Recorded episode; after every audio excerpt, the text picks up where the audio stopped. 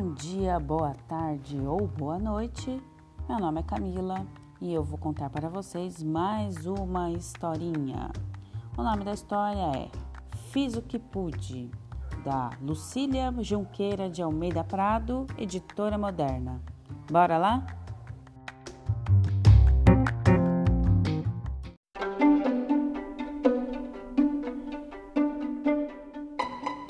Nunca mais haverá uma floresta como aquela. Não que fosse muito grande ou tivesse árvores altíssimas, a sombra mais refrescante. Não, é que nela tudo era muito bonito. As árvores davam flores em diferentes meses e assim o ano inteiro havia aqui e ali árvores coloridas. Vejam as flores amarelas daquele pé. Nem o ouro é tão brilhante. Ai, colírio para os olhos, fartura para as abelhas. Não existe uma floresta igual à nossa. Comentavam os bichos, satisfeitos como se a floresta fosse criação deles.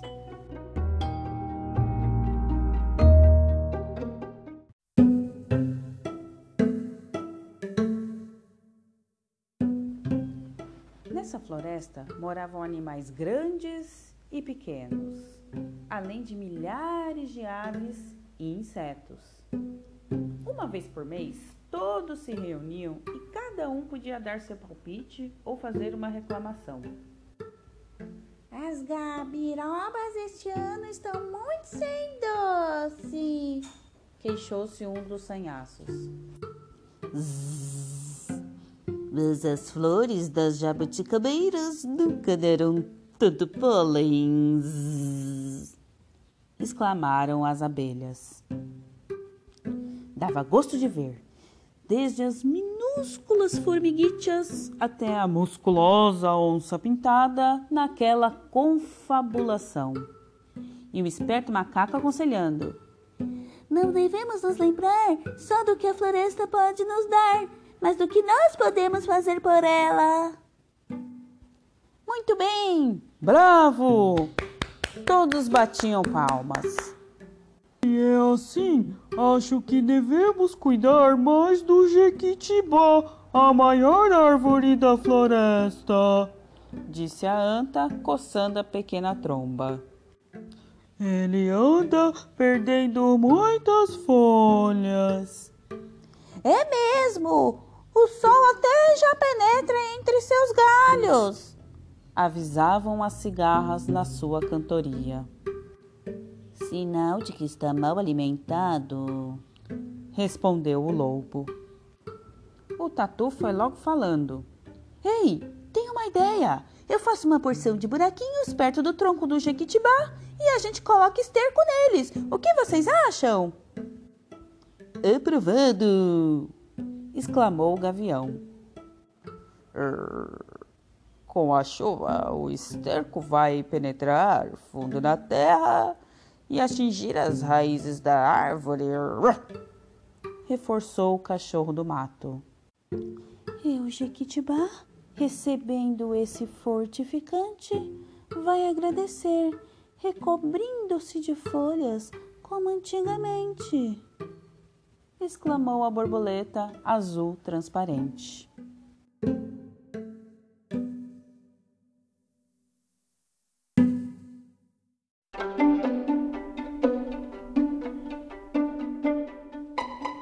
E assim seguia, cada um dava o seu palpite, pensando sempre no bem-estar da floresta, que afinal era a casa de todos.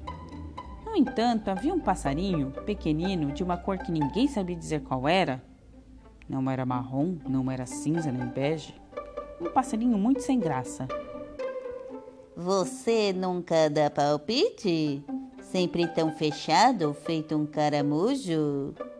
perguntou o avestruz, esticando o pescoço para ele. O passarinho continuou sério e respondeu: Saber escutar os conselhos e as ideias dos outros também tem seu valor, sabia?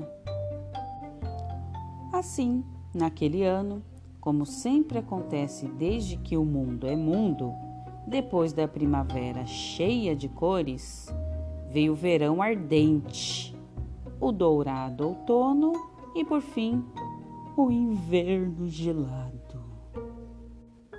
Ninguém gosta dele. Ninguém gosta desse tempo. Ninguém gosta do inverno. Coachavam os sapos à beira do riacho. E o inverno continuava. Sem chuva, os galhos ressecavam, os troncos estalavam e logo o chão da floresta estava todo coberto de folhas secas, palha, pedaços de pau e cipó. Faz tanto tempo que não chove, reclamou o coelho que gostava de tomar banho de chuva.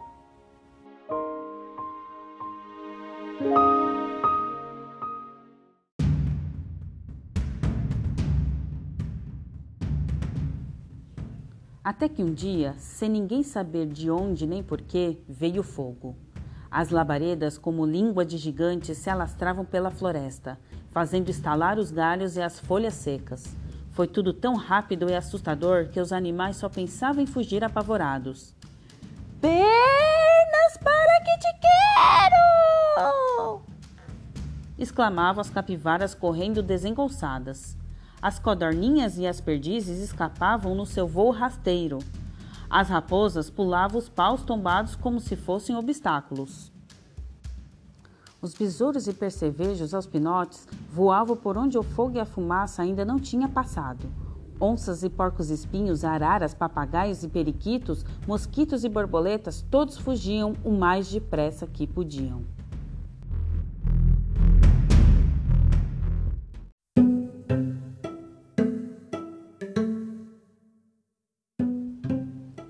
Só ficou o passarinho calado resolvera não fugir, pensando: Ué, não é agora a hora de fazer alguma coisa pela floresta?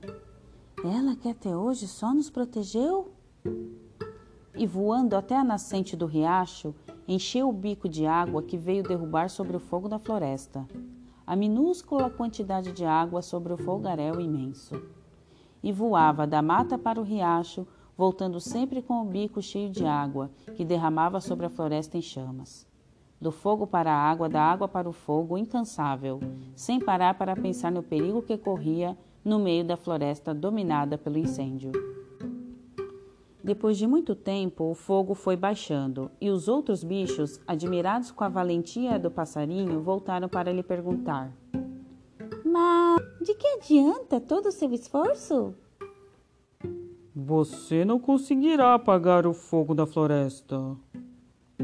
Então o passarinho, que nunca falava, mas muito pensava, respondeu: Sei disso, mas quando o fogo se apagar e o chão estiver coberto de cinzas, se me perguntarem o que fiz para evitar a destruição, posso responder: Fiz o que pude.